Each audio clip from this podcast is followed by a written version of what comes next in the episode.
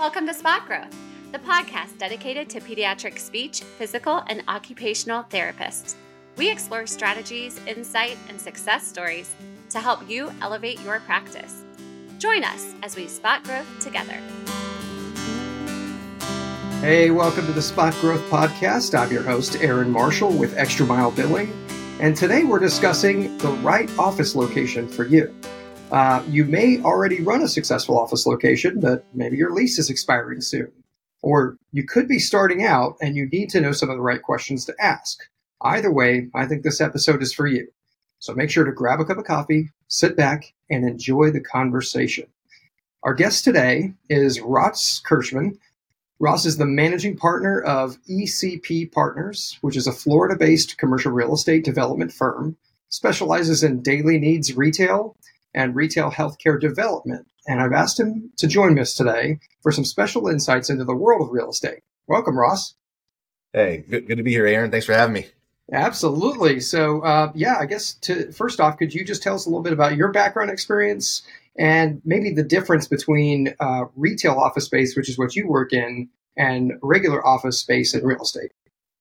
Sure, I'd be happy to. So, I've been in commercial real estate over 15 years. Um, started in um, the leasing side of of the shopping center business. So I worked for a large publicly traded shopping center owner that owned probably 500 shopping centers around the country, and I handled a portfolio of about 20 assets um, in South Florida, um, leasing those shopping centers. And so the majority of the shopping centers that I leased for this was probably six seven years of my career um, had Publix as the anchor tenant. So for those of you outside of Florida, Publix is the dominant grocery store in Florida. Um, so it might be like in other markets, like a Safeway or Wegmans or Kroger or you know Whole Foods or, or whatever's in different markets. But in, in Florida, it's Publix, and so um, Publix was our what's called our anchor tenant, which was the the dominant tenant in the shopping center. And then um, I was leasing out the spaces around Publix, so that could be to, to restaurants, um, that could be to nail salons, hair salons, Chinese restaurants. It could be um, to retail healthcare, you know, like a like a dental office or um, a physical therapist or a chiropractor or you know, fill in the blank. But it's all the businesses that, that surround um, the grocery store. And, and so gotcha. to answer your question about differences in um, types of office, and so you know, th- there's kind of classical office, which is where you know professional people go to conduct their business and then there's medical office, which is, you know, a subset of office, which is more curtailed towards um, medical folks that are, that are treating patients um, at their facilities.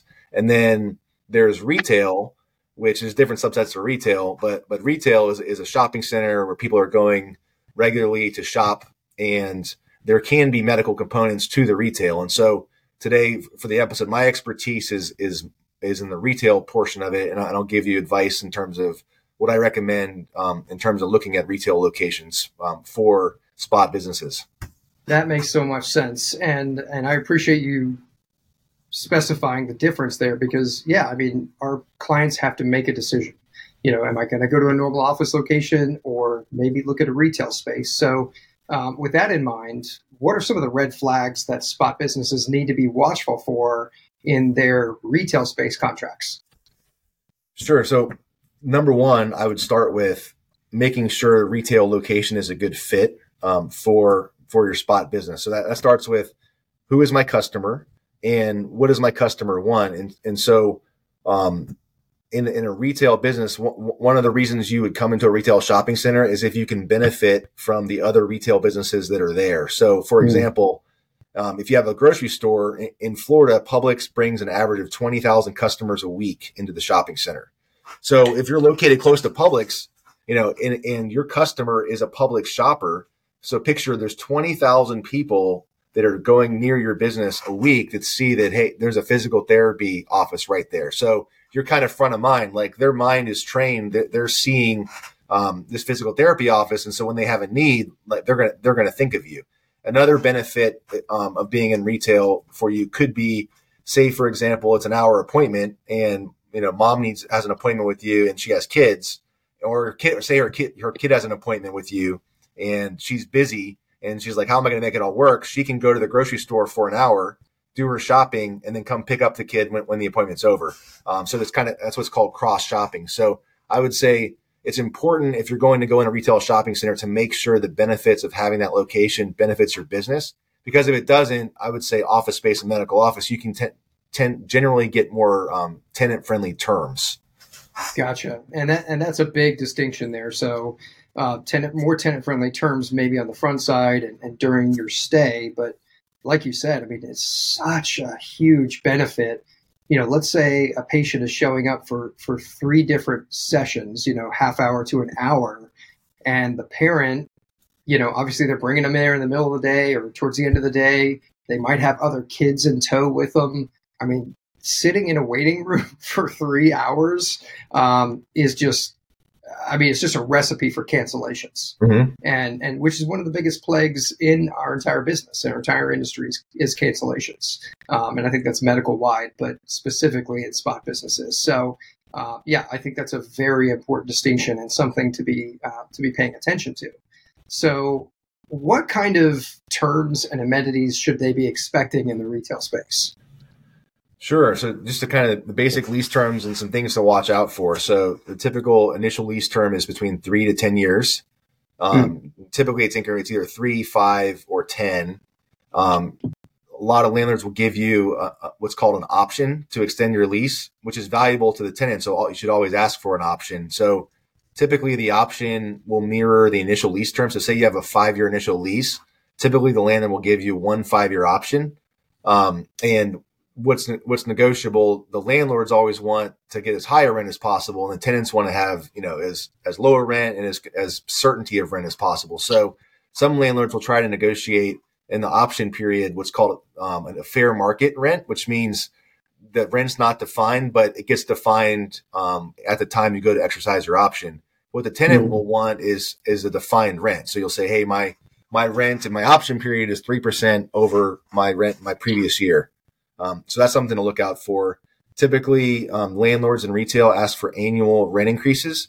So those those can range. They used to be about three percent a year for the mm-hmm. smaller businesses because of inflation. The landlords have been pushing harder on that. You know, up to four or five percent. So that's that can be that can really add up. So something to really factor in and know on the front end. Um, another piece of the retail lease is what's called a triple net lease. So that means you have what's called a base rent, and then you have what's called uh, CAM, taxes, and insurance. And so the way that works is that in order to run the shopping center, the the landlord's spending money to, to run the shopping center, and that, and, and that that rolls up into this bucket called CAM, common area maintenance. It's it's mm-hmm. the landscaping, the lighting, it's keeping the shopping center looking good. And what they do is they they bill that back to their tenants. Um, so in, in the form, and, and it's based on the percentage of your square footage versus the square footage of the entire shopping center.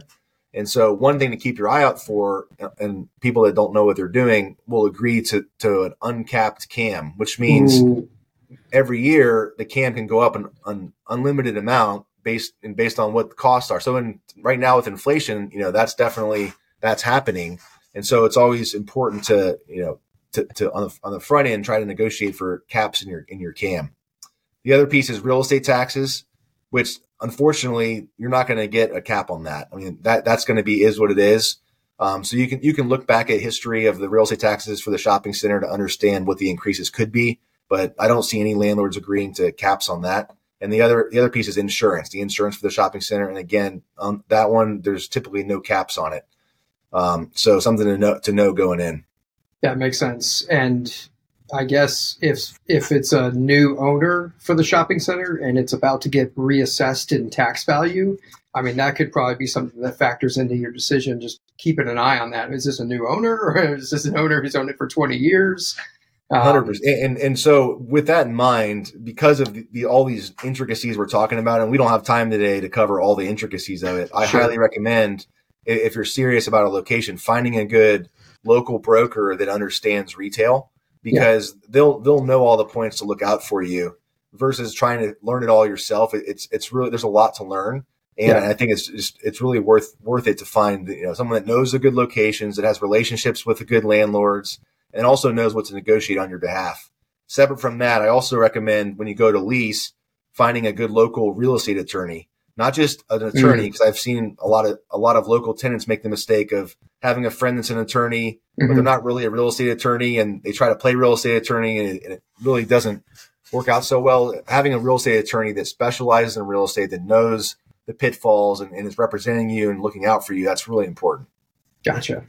So we've kind of covered some of this, uh, but is, there may be something else. So in, in maybe what are some of the things that will surprise a retail client in the second, third, fourth, beyond year of their contracts? What are, what are they like? Oh, they always contact you and go, "Why did this happen?" Oh yeah. so we covered we covered CAM increases. That that's a big yeah. one.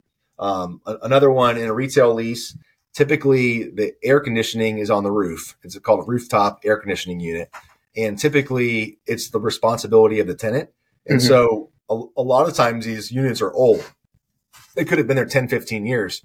And so I've seen all, I've seen many times happen where year, six months in, a year in, and the, the air conditioning goes bad and the tenant calls the landlord, Hey, my, my AC is not working. My customers are hot. I need you to oh, fix yeah. it. And the landlord says, read your lease. And it's going to, it says it's a tenant responsibility. And the tenant's like, well, that's going to be $10,000. I don't have $10,000 budgeted. And, you know, it's, it's all, it's a sad situation. So I, I always, yeah. I always feel for that. Um, it's better to understand on the front end. And so the smarter tenants, what they negotiate is they, they say, Hey, Mr. Landlord, I want you to tell me the condition of the unit or, or you yeah. can get your own inspection done. Okay, it's a two year old unit. Okay, I can take that risk. I feel good about it. But if it's a yeah. 10 or 15 year old unit, you, you may say, hey, that's that's not fair. That can go bad. So what can be negotiated? You can say, you know, Mr. Landlord, I want you to replace the unit the first time it goes bad. And after that, then I'm on the hook for for for maintenance. Like that, you can negotiate that. You can negotiate an allowance up front if it's an old unit. Like, like there, can, there's all kinds of things to negotiate, and a good broker will know those things. But that's a, something to keep in mind when you're going into a space. Oh man, I think that's so critical. In fact, I have had that conversation with a client about their AC unit, and, and it was just, I mean, it hit them out of nowhere.